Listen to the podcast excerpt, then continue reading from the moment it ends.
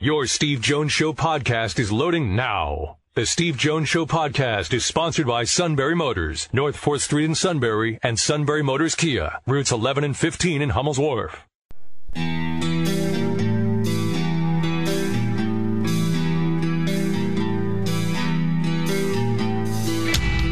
Sports talk where your voice counts. This is the Steve Jones Show on News Radio 1070 WKOK. Now, from the Sunbury Motor Studio, here's Steve Jones. You're killing us. Beer just got him right out of the gate.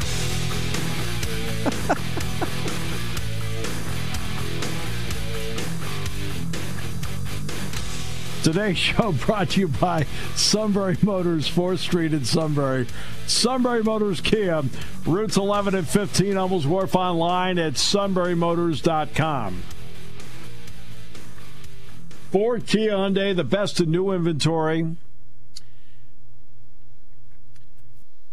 Great pre owned inventory with the Sunbury Motors guarantee and a great service department led by fabulous technicians take care of the life of the vehicle. All at Sunbury Motors, 4th Street in Sunbury, Sunbury Motors Kia, routes 11 and 15, Hummel's Wharf, and online at sunburymotors.com. Before we tumble into the abyss, which will be the Matt segment in a moment, I will tell you that we have Jon Crispin today and Neil Coolong. Time now for Matt to take over the show. I'll tell you one thing I can say who's killing us is YouTube TV. Did you see what they're charging now for NFL Sunday ticket next year? This is absolutely outrageous. This is like double from what DirecTV used to have. So, for YouTube TV subscribers, it's $349 a season, $249 if you purchase before June 6th, $389, $289 early if you also bundle with Red Zone. Non YouTube TV subscribers, you ready for this? 449 a season, 349 early before June 6th, 489 with Red Zone. Who in their right mind is going to pay that kind of money to watch NFL football? I'm sure there'll be people out there because it's the NFL. I get that. I've said that before, time and time again. The NFL is and will always be king. But I mean, those are some outrageous prices. I mean, for me, the only time I would want to get it is if the if you have one of those games where the Eagles and the Steelers are stupidly at the same time on CBS, and for whatever reason you have WYOU picking the Steelers over the Eagles, or you have another conflict of similarity there. But the YouTube's not even making a mention of purchasing out of market games for just one team, which fans have been wondering about. It seems like you get the whole thing or it's all or nothing. I mean, you got to be kidding me with these prices. And I get it, things are going that way as far as watching stuff online. I do it all the time. But I'll tell you what, it's a pain in the rear end, uh, I would say about 85, 90% of the time. And I'll still do it but it's certainly a lot more time and effort to change from game to game or just to get to a game rather than just flipping on the channel and not paying for it on cable. So it's just it's hard to be a sports fan nowadays just because you either have to go through 5,000 different steps just to get to a game or you got to pay an arm and a leg for it now. It's ridiculous. Never watched it once in my life, so I don't know. I haven't either, but I thought maybe if going on YouTube t- YouTube TV, it might be easier for me to access it in case I have to try and find an Eagles game if it's not on TV here for whatever reason. But obviously, that's not going to be the case.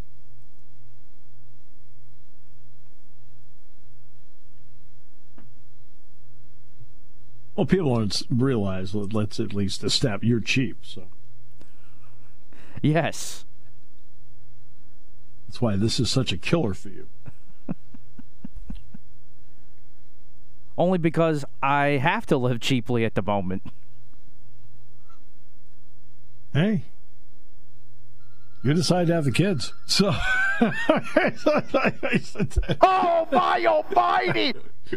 Valid point. yeah. I know I had five. Oh my goodness. So you're mad at YouTube, the NFL? Who you mad at? I'm mad more the. I guess it's the NFL slash YouTube TV. Yeah, because they're the ones that came up with it. Wow.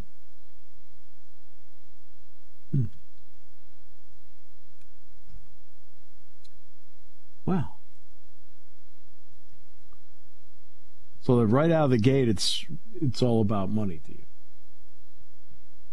Why? Yes, it is. Okay. Just I'm just checking, you know.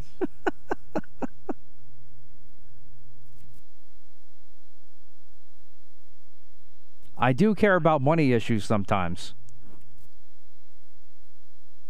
Yeah. Especially when it's yours. Darn tootin'. Oh my goodness. There you go. All right. So that's the first one. There there has to be more. I do have another one. Go ahead. I don't know if you saw this today. I now I've always thought this whole Big 5 relationship with Drexel in Philly was kind of stupid where you'd have the Big 5 but then anytime you had Drexel involved it was called the City 6. Well, now the Big 5 is actually let Drexel in as into the Big Five, even though there's going to be six teams, and they're going to have like some stupid regular season Big Five tournament at the Wells Fargo Center in December as a yearly thing now, and there's like two divisions of three each, just so they can get Drexel in. I just, I've always thought this whole thing was dumb. Like, it's either Drexel, you're in, you're out, but why now all of a sudden?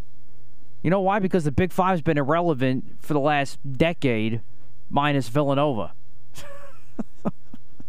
I just I just thought the whole thing was dumb.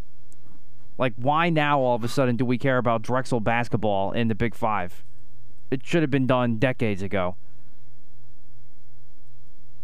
Okay, I don't understand why you think this is a story. I I did this story 6 months ago. Do you listen to the show at all?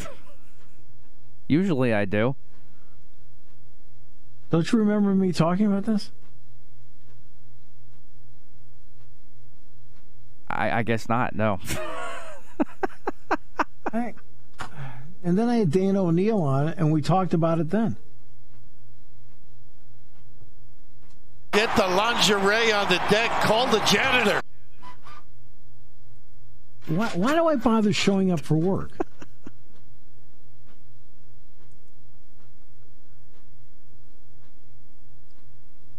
Well, I made it official today, though. There was like an official press conference at the Is Wells this your Fargo way Center. of bailing yourself out? They made it official today. What you talked about six months ago? I mean, we told you about this months and months ago. I mean, it was back in like I don't know November. We talked about this.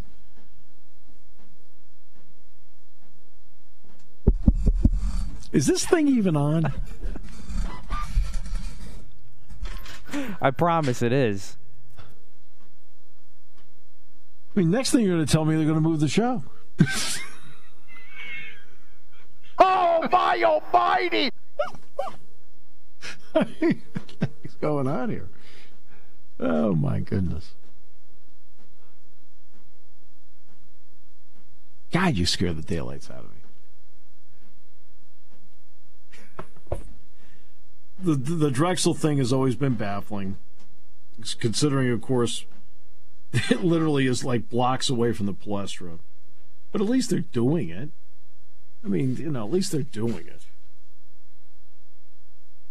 I mean that you know, and the shame of it is, is that you know, as somebody I don't know, I, I'm gonna guess I've done at least I don't know, thirty games in the Palestra in my lifetime, at least, and it is. Um, and I've been there for Palestra triple headers. I've been there for Big Five games. It's phenomenal. and it, it did start really with Villanova, which looked around and said, "Hey guys, uh, I don't know about this." Um, you know, they wanted to play their, you know, their portion of the games over at the ski lodge, and you know, and over time it's fallen apart, which has been bad for Philly hoops because this is overall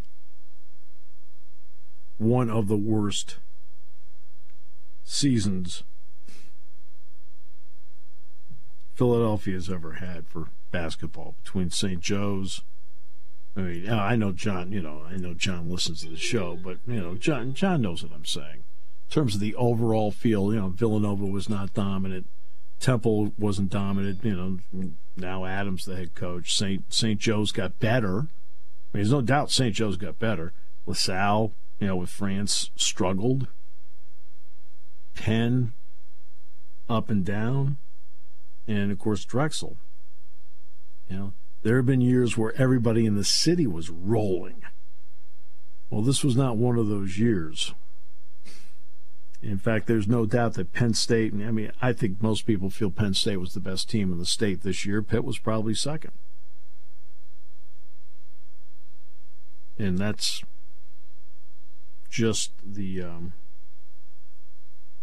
the way it is. Um,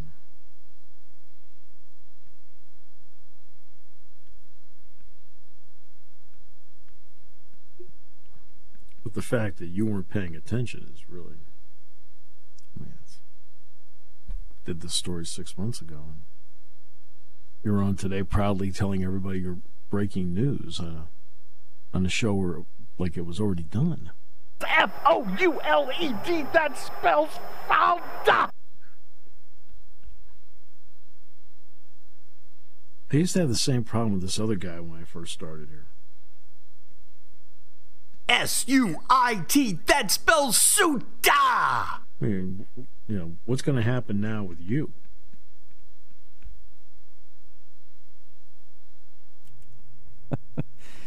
I'll try and do better next time. I mean, we had Dana on the show. We talked about it. It's like, eh, it's like okay. We even outlined exactly how it was going to be done. It's like, ah, you scare me. Just... Okay. Is there anything else that we've already had on the show that you want to break as news today? Or? uh, not at the present time, no. Are you sure? I- am positive. Uh, well, no, I just want to give you the opportunity to, you know, feel like you're making it happen. Thought the Yankees were impressive last night. No, senor! No, senor! No, senor! No. Domingo Germán stinks. But the bat stunk last night, too. You lost three to two. Okay, it wasn't like he went out there and gave up twelve runs. Nah, he was he was better. And I think how can you say the guy stunk? They gave up three runs last night. Right? You got five billion dollars in offense, and they yeah. all looked around and said, "Hey, I hope you do it tonight." Uh, really, I'm not in the mood. Yeah, no, the offense was bad last night. I, I do put more of the blame on the offense. I just don't like Domingo Germán. he was better last night, and but I also think Boone made a mistake by keeping him one batter too late as well when he when Cleveland tied the game before he left. And but yeah, I mean the Yankees' offense was bad, especially with runners in scoring position. You have a guy lead off triple by Torres in the eighth, and you can't bring him home. I mean, come on. Well, you know the other guy's good too. You know. Oh yeah, I, I didn't think they were going to win last night, going in. But then when Germán was actually pitching half decent, and then they got two right away on Shane Bieber. I'm like, all right, maybe they got a shot to win this game tonight. And, and they're not going to win tonight either. Oh, I think they got. I think they win tonight. I don't know if they win no, tomorrow. No, no, eight to four, they're done. I mean, this, this has got Cleveland sweep written all over it.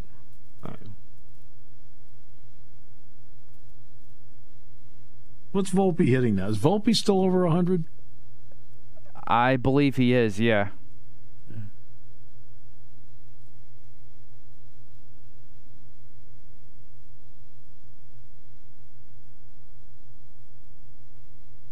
Just checking because I mean you know, that was another one of your breaking stories. Let's see. Uh, actually, Volpe is not in the lineup tonight. I think this is his first night off he's gotten this year. Oh, he'll get as many hits tonight as he has the last four. Get the lingerie on the deck. Call the janitor. I told you about Dustin Pedroia. Yes. Right? Yeah, we talked about it yesterday. Yeah. Right.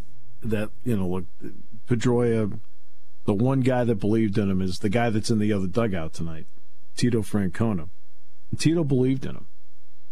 And everybody kept telling him after a month, five, six weeks, you got to get this guy out. He is doing nothing for you, and he's not a big guy. And is not a big guy, which then also doesn't help what the perception of the player happens to be. And he's and he stuck with him and stuck with him and looked at. You know, he does not have a Hall of Fame career, but you know what? The guy had a really good Major League Baseball career, and there's nothing wrong with having a really good Major League Baseball career. Nothing wrong with that. You know, the guy was a Rookie of the Year. He was an MVP. He was a part of two World Series championships. I mean, sort of part of a third. He barely barely played, but really was a part of two when he played World Series championships. Um, I think it's two more than Aaron Judge, right? I'm trying to think. Like, is, is Judge throwing out like a ceremonial first pitch at a World Series? Always. Well, I'll tell you right now, when it comes time to introduce the lineups in the World Series and in All Rise, he wasn't there. He was sitting at home with uh, with your kid. Unfortunately, yes. No, I think fortunately, I think all of us kind of feel like you know, not everybody in the world is like on board. Should have gone to the Giants. All right. Um, All right, we'll be back with more in a moment here on News Radio 1070 WKOK. Hmm. When car repairs get difficult. Well, I, I just don't know. Um, me neither. We get good. Sunbury Motors. More than quality new and used cars, Sunbury Motors specializes in complicated auto repair diagnosis. They can handle intricate repairs and even complete auto body with service open Monday through Friday, 7 till 4. And Sunbury Motors has made simple repairs easy. Maintaining your vehicle is necessary. Finding the time to do it is difficult. Welcome to Sunbury Motors Quick Lane. Open 7 till 4 Monday through Friday. Just walk in or call ahead. Relax in their remodeled waiting room with Wi-Fi, beverages, and snacks. While Sunbury Motors factory trained techs take care of your oil change, tire alignments, brakes, and inspections. Quick Lane, 6:30 to 6 Monday through Friday, Saturday 6:30 till 2. Sunbury Motors, Ford and Hyundai, North 4th Street, Sunbury, and Sunbury Motors Kia, routes 11 and 15 in Hummel's Wharf. We take the mm. Out of auto repair. I mean, if I can't even get the co-host to listen, how am I going to get everybody else to do it?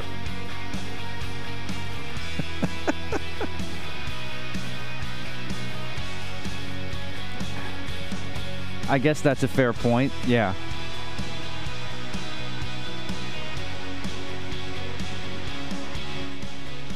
You're on here doing all this breaking news, and I'm sitting there going, breaking what? I'll work on it.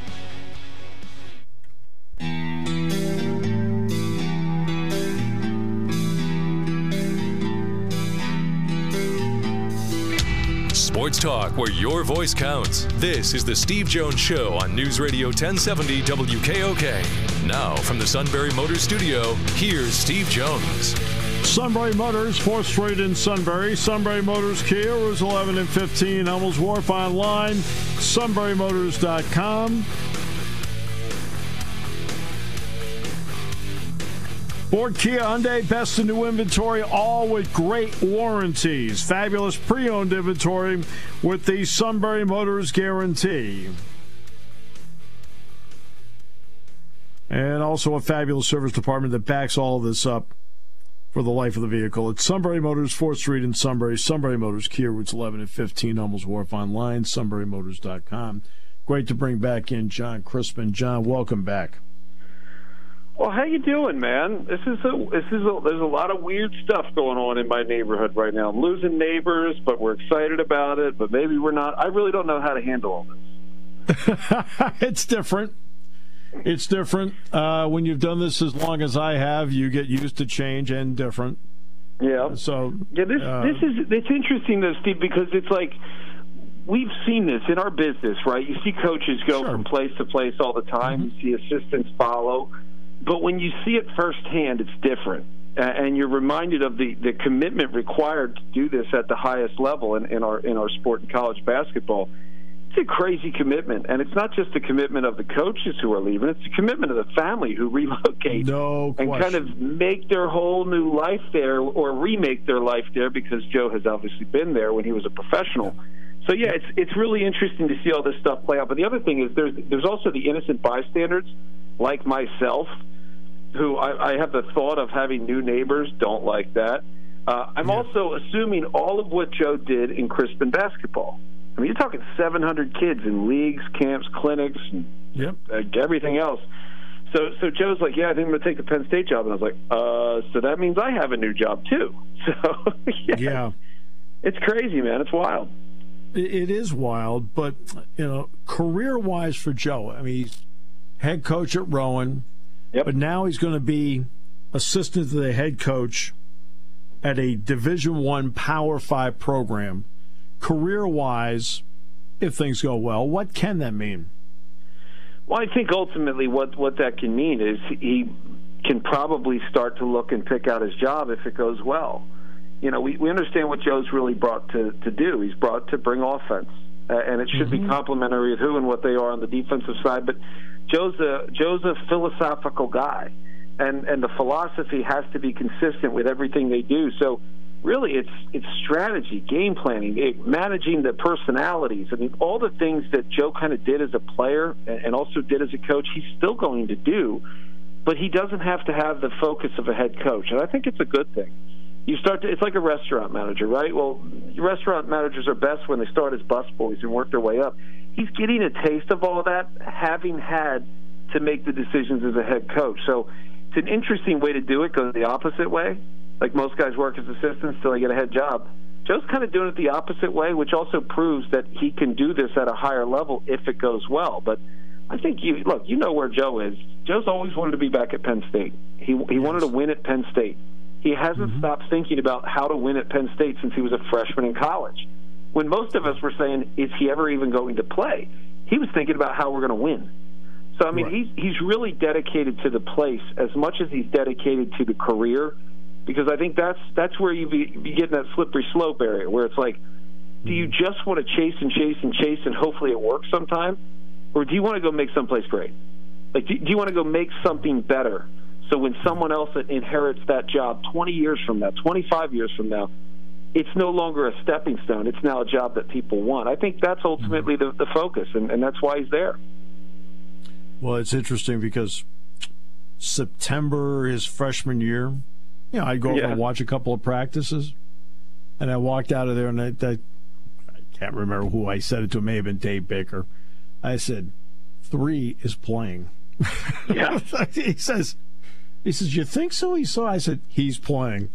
yeah, yeah, and then you know the way things go. I mean, Dan Earl gets hurt, and uh, you know the, here he is starting, and and in Joe's mind, he's like, well, I expected to start anyway. And it's funny, like there, there's a mindset behind that that is borderline lunacy and borderline true conviction, and you've got to kind of you got to kind of balance the two, right? Sometimes you're you're not a lunatic about it. You really believe in, in yourself in a way that is Sure. per- pretty much unlike anybody else, right? And, and a lot of great athletes have that, right? Jordan, driven by his vindictive nature, he's always trying to prove to you, prove something to you, right? Kobe had a fear of not succeeding. LeBron James is is just insecure, and it drives him.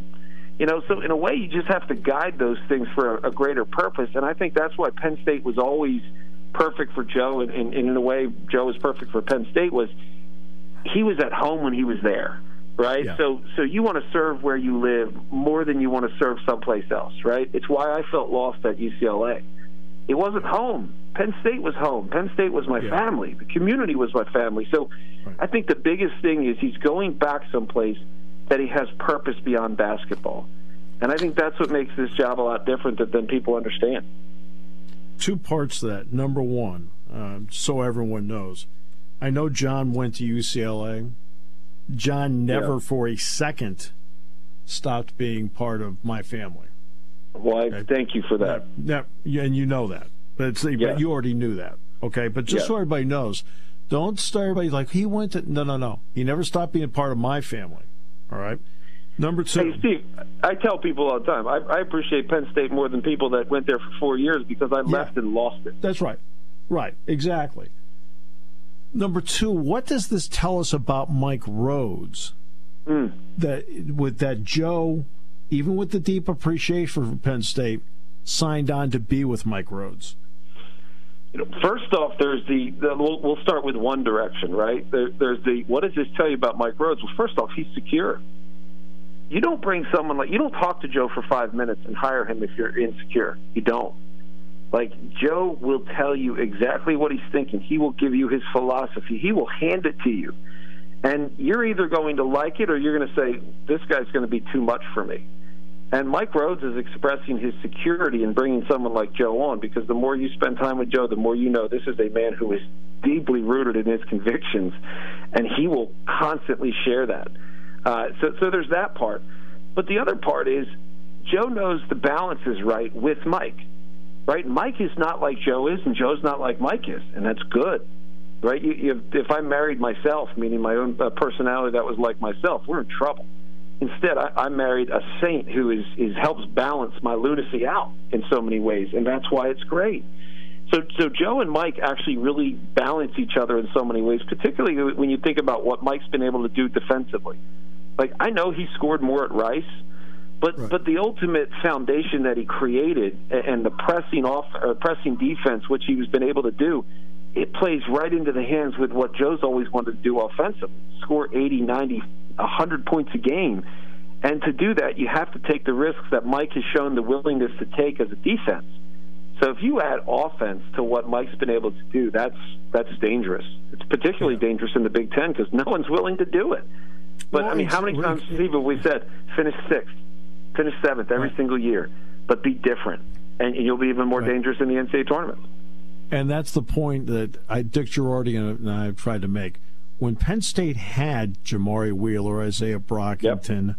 Myreon Jones, those were that that was speed out there, and it was speed yep. on defense. It doesn't have to be speed on offense. It was speed on defense. And then this yep. year, shooting the threes. Penn State over the last six years, for the most part, has been the running team in a walking league. Yes. Yes, and they haven't played. And here's the thing they haven't played fast enough, and, and this is case in point. Why is the game 65 to 60 headed into the last two minutes of play, and the game the game ends up 75 to 68? Because Penn State turned it on all of a sudden, and realized, like, wow, these guys could play like this all game and be really yeah. dangerous, but but the game's not played that way in the Big Ten. So the challenge is how can you force the game to be played that way? Well, the truth is you got to take more risk. Mm-hmm. You know, you have to encourage teams. It's like Gonzaga when they're at their best. What does Gonzaga do? People always answer, they don't know how to answer this question. They say, "Well, they score more than everybody." I go, "No, no." They say, "Go ahead and be better than us at what we do best." Right? Yep. We run. We play with flow. We play with great rhythm. We shoot it quickly if we got opportunities. We just play ball there's there's less sets. I always say there's less plays and more playing. Right? That's kind of how it goes. And in a way, that's a risk in a controlled environment like the Big Ten. Right? Most teams want to create structure and control the game, put limitations on the game, and we say no, no, no, no limitations. How about a constraint? Like, how about we have to get a certain amount of turns in the backcourt? We need to run and jump twice. Uh, these are constraints on the game that you have to learn to play with it. Uh, how about let's let's play with a 20 second shot clock in practice to teach you guys how to make quick action, you know, yes, type of right. scoring play opportunities. Now, quick action scoring play opportunities. It's not a down screen, side screen. All it's none. Of, it's none of that. It's an action that puts the defense at a disadvantage. You attack with your advantage. Now the defense is chasing. You've got a scoring opportunity within 10 seconds. I mean, that's what you want to do. It's a constant pressure on the game so I think it's going to be really interesting to see how it plays out. And you know who's a big piece of that, right? Ace Baldwin. big yeah. piece of that. No, no, no getting around it. I mean, let you start there with with the point guard part of it. But yep. I've always been a big believer that in most games there are three points where a team can put another team away. Yep. You know, somewhere, you know, like the under 12 to the under 8, you can do it, obviously, at the end of the game. But the other one's the first half. For Yes. the most part, the great coaches have the same record in games decided by five or less as almost everybody else. The difference is they're never in games that are five or less because they're better and put teams away in the first half. Can you recognize and counter the adjustment? That's it. Yep. And if and here's the other part: Can you force a team to constantly adjust back to you? Like, Yep. can can you recognize that adjustment and say, okay, now they're taking this away. Here's our counter. Now you're forcing that team to adjust to that. It's counter the counter type of thing. And if you're really teaching ball the way we're supposed to be teaching ball this, uh, today, which which again we're we're not doing this particularly well in college basketball. Otherwise, the NCAA tournament would have been more fun than just upsets. It would actually have been fun basketball too. It would have been scoring in the 80s and 90s. Like I had Yeah. Michigan State and, and Kansas State. Some of the best games of the season. Yeah, that was I was, I was there at the Garden for Westwood one. Yep. It was tremendous. was and, awesome. and why is that? Great flow, right? Less Yeah. stoppages, less less less resets. Meaning looking to the bench and saying, "What are we going to run?" You want to teach guys how to play. So do your teaching in practice, do your coaching in practice, and really take off those training wheels in the games because that's what makes you dangerous. And if there's any place to do it, Steve, it's Penn State, man. Right. Like And- people what you celebrate do, though, who you are you when you lose. You save a couple of things for the second half to see how they react to it. Right? Yeah. And that, you know, and you can do that where like there's a couple things you just like lay back just a little bit. I'm going to save it to the second half. Are you now go- I'm going to run a set from the first half and if you're going to defend it the same way, I now know and this is the second half. I'll run a set to start the second half that is similar to the first half. You're defending it the same way. Now I'm going to counter Yes, exactly. and you have no and you have no time to adjust because you have a 60 second media timeout. No, and there's also creative things you can do defensively, right? Sure. Where you've been Same running thing. and jumping in a certain way in the backcourt, thing. maybe certain areas. You could blow it up and just keep them on their heels the entire time. Sure. And it's you can, it, but the thing is, it's fearlessness. It is stop playing their game. It's it, Joe and I always go back to it. Revolutionary war tactics, man. Don't fight the redcoats on an open battlefield. Hey, Beat them at the pass. Thin out Hey. the herd. Play our game. hey, guess what? Okay, my godmother, right, lives four houses off the Lexington Green. Oh, So I know all about yeah. it. Okay? Yes. The Redcoats marched in formation. Guess who fought from behind the walls? Yes. yes. I mean, how about the how about the Mel Gibson Patriots, right? The, Yes. It's like, no, no, we're going to blow up the bridge, and then we're going to corner we're going to corner some over here. They're not going to know what hit them and where we even came from. That's You know, right. I mean, Penn State can do that basketball wise, where you sit there and say, whatever we stop, they got an answer to. And whatever we adjust to, they've got a counter. That makes you dangerous. Dangerous in the Big Ten, dangerous in the NCAA tournament, and oh, by the way, a lot of fun. Right, and that and that Michigan State Kansas State game, Oh. which was which I think was the game of the tournament, Yes. uh, was you, you want to know what was interesting about it? Kansas State plays like that with Johnson and Nowell and guys like that. Yep. I got that part. They play like that. Michigan State was, and I pointed this out to somebody when I was out in Des Moines. I said, watch out for Michigan State. They said, Michigan State? I said, because this is a team that wants to play loose and free, and they Yes. haven't been allowed to for two and a half months. I said, watch them get unleashed. Yes. It's it's my three year old who just got up from a nap. Open that back door, and that dude's he's in the sandbox. He's got Yep. his four wheeler out. He's all over the place, right? You, you just unleash him, let the energy flow. But also, the other part of that, and you mentioned that with with Kansas State too, is is the creativity. Don't don't stifle creativity, man. That's you can't do it these days. These guys feed off of it. And, and Markquis Nowell was case in point, but so was AJ Hoggard. So was Tyson Walker. No so doubt. was Malik Hall when they Yeah. when they're given freedom. So and, and if you think, by the way, we, we keep talking about well, well, they have the talent for it. It's like yo, everybody's got the talent for it. Yeah. The FAU has the talent for it, right? That there's a ton of talent out there.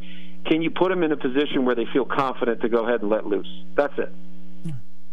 I mean, there's certain elements that are important within structure. Yeah. But if you allow creativity and instinct to then be a part of the structure, it's fun to Yes. watch. So so here's the key, Steve. Stop using the term structure and start using the term boundaries. Yeah. You Yep. play with it here. You establish the boundaries. The boundaries are the rules with which we play. Right. This is how we Yep. kind of serve one another on the floor. Stay within the boundaries, and you're free to express yourself as a basketball player. That's right. You operate like that, man. You are empowering players to go be the best version of themselves. And I think that's really what what makes some teams great, and other teams just stuck in the mud. And there are a lot of teams in the Big Ten that are stuck in the mud, and they like it in the mud, and they're going to keep you in the mud. It doesn't mean I have to play that way, right? You know, you have to just look. My freshman year, we played Mike Kelley and that Wisconsin team that held everybody to 50 points. We scored 78. I think Joe had Yep. 36. Yeah, he did. No one did that. No one did that That's right. against them. and Mike uh, didn't know what to, Indiana Mike game my didn't know what to freshman year. do. Yeah, and Mike didn't know what to do with it. And Mike's a really good player, so please, Yeah. this is not Big Ten Defensive Player of the Year. It was National Right. Defensive Player of the Year. I mean, exactly. But see, that's why I told everybody that I thought there were only two teams in the Big Ten that could get out of the first weekend. Michigan State Yep. was one, and Penn Yep. State was the other. Now, and I knew Texas was there. I knew that, right? And if Disu doesn't have the game he has, Penn State does get through. Uh, Yes. because Penn State's winning the game with four minutes to go. The reason is is that they weren't the they were the two teams in the conference that weren't the cookie cutters. Yes, yes. I mean, look, it's Joe. Joe calls it a copycat league, and I said, "Well, you're now in the Big Ten, so you better stop saying that." I I, I soften the term because I like to have opportunities job wise, and I say it's an assimilation league. You Yeah. assimilate to the way the game's played in the league, so you can survive a 20 game conference schedule. Right. But the reality is, you're trying to do that to win the league. Stop trying to win the league. Don't win the regular season. Okay. Win, It's okay. Have a chance in the postseason tournament. That's it. It's Big okay Ten tournament to finish. and the NCAA tournament. It's o- yeah, it's okay to finish between fourth and seventh.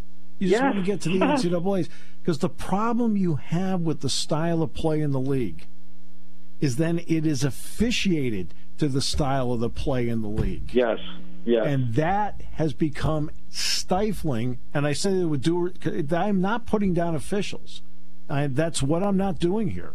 I'm saying it is officiated because of the style that is played in the league. yep. And then they get to the tournament and it's not officiated that way. And guess what? Yes, freedom. And guess what? My boundaries. I Yes. won't use structure anymore. Boundaries. Yep. I like it. I like it. It's true, but it's true. Like it, you see it happen year after year. and We have the same conversation. And I'm sitting there saying, like, I've been telling you for years. Like, I, I mean, I've had the conversations with uh, with with people at the conference to say, hey, have you had conversations about style of play and and why we're we're limited so much in the NCAA tournament? And the conversations always come back to, well, we don't want to tell coaches how to play. And I was like, okay, well, maybe you can punish them differently. Punish poor play through officiating. Call the game the way the game should be called, which is facilitating a game that has rhythm and flow. That's it. Fairness, rhythm, and flow. That's it. Exactly. But but we don't have that in the league. It's it's you know bang it out down low, call timeout, rest up so you can go bang it out down low again, and it's it's brutal at times. This league, this league penalizes offense mm-hmm. more than Yes. any league. I'm talking about like NFL, NBA, NHL, Yep. right? The Big Ten penalizes offense more than any league I've ever seen. Yeah, we celebrate charges as if they're great defensive Yeah. plays. It's like Right, no, that and- guy did nothing but run in front and stand there with his hands down. That's not defense. Uh, and and Not guess rewarding what? Ninety percent of ones that are charges are actually blocks, and you and I Yes. know it. Yep. It's like, come on. And I And we wonder we wonder why the play is boring at times. uh, and the dribble handoff, the dribble handoff. That's Oh, what we say. Oh, knock it off. Just play. Man. I mean, and the thing is, we, we talk as if it's, well, it's more physical now. I say, no, it's more athletic now. It's not more physical. It used to be way more physical, way more Oh, physical yes. when I played. And before that, even when scores were higher, when, when we did have the Loyola Marymounts and, and Michigan scoring 135 to 120, Mm-hmm. it was still incredibly physical, but it was allowable physicality. Like we really, I always said this. This is so. This was my big thing when when we came out with freedom of movement. I got on the officials bad, and I said, "Look," and I'm talking about the bureaucracy of, of officials, Yeah. not the guys calling the game. The guys That's calling right. the game are doing their best to keep a job, and they're following stupid rules. But I said to these guys, I said, "Here's the problem, guys. What you don't understand is the game. The game and everything else in life is all about balance, right?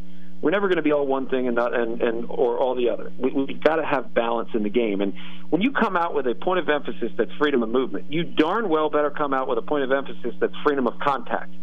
Because you yep. need to determine what allowable contact is within the game so you don't just blow the whistle.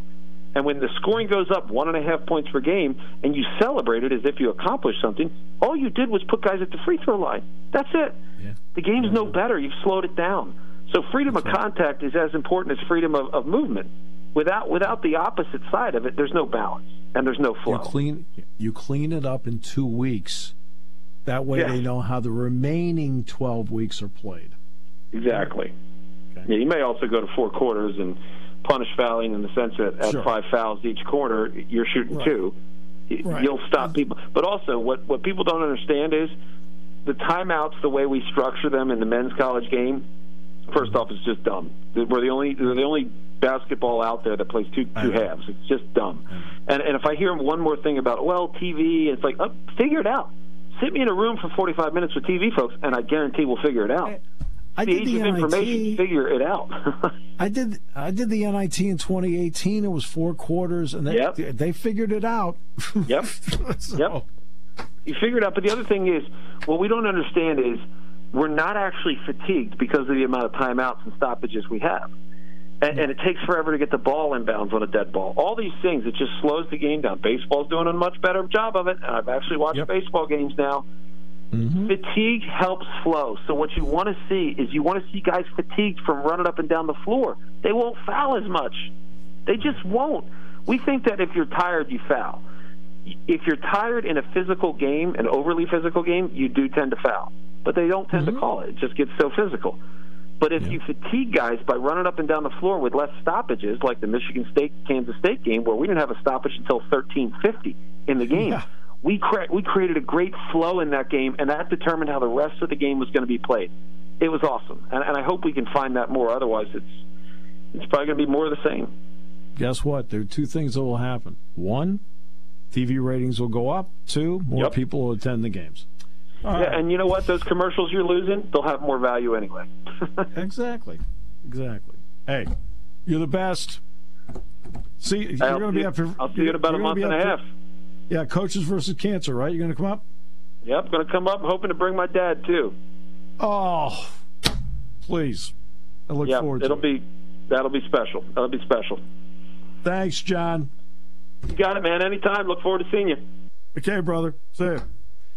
Jon Crispin, ESPN, and also he called the games on Westwood One. Neil Coolong next half hour. Then we'll uh, go through and remind Matt of what we've talked about in the show in the final half hour. It's just a primer here on News Radio 1070 WK.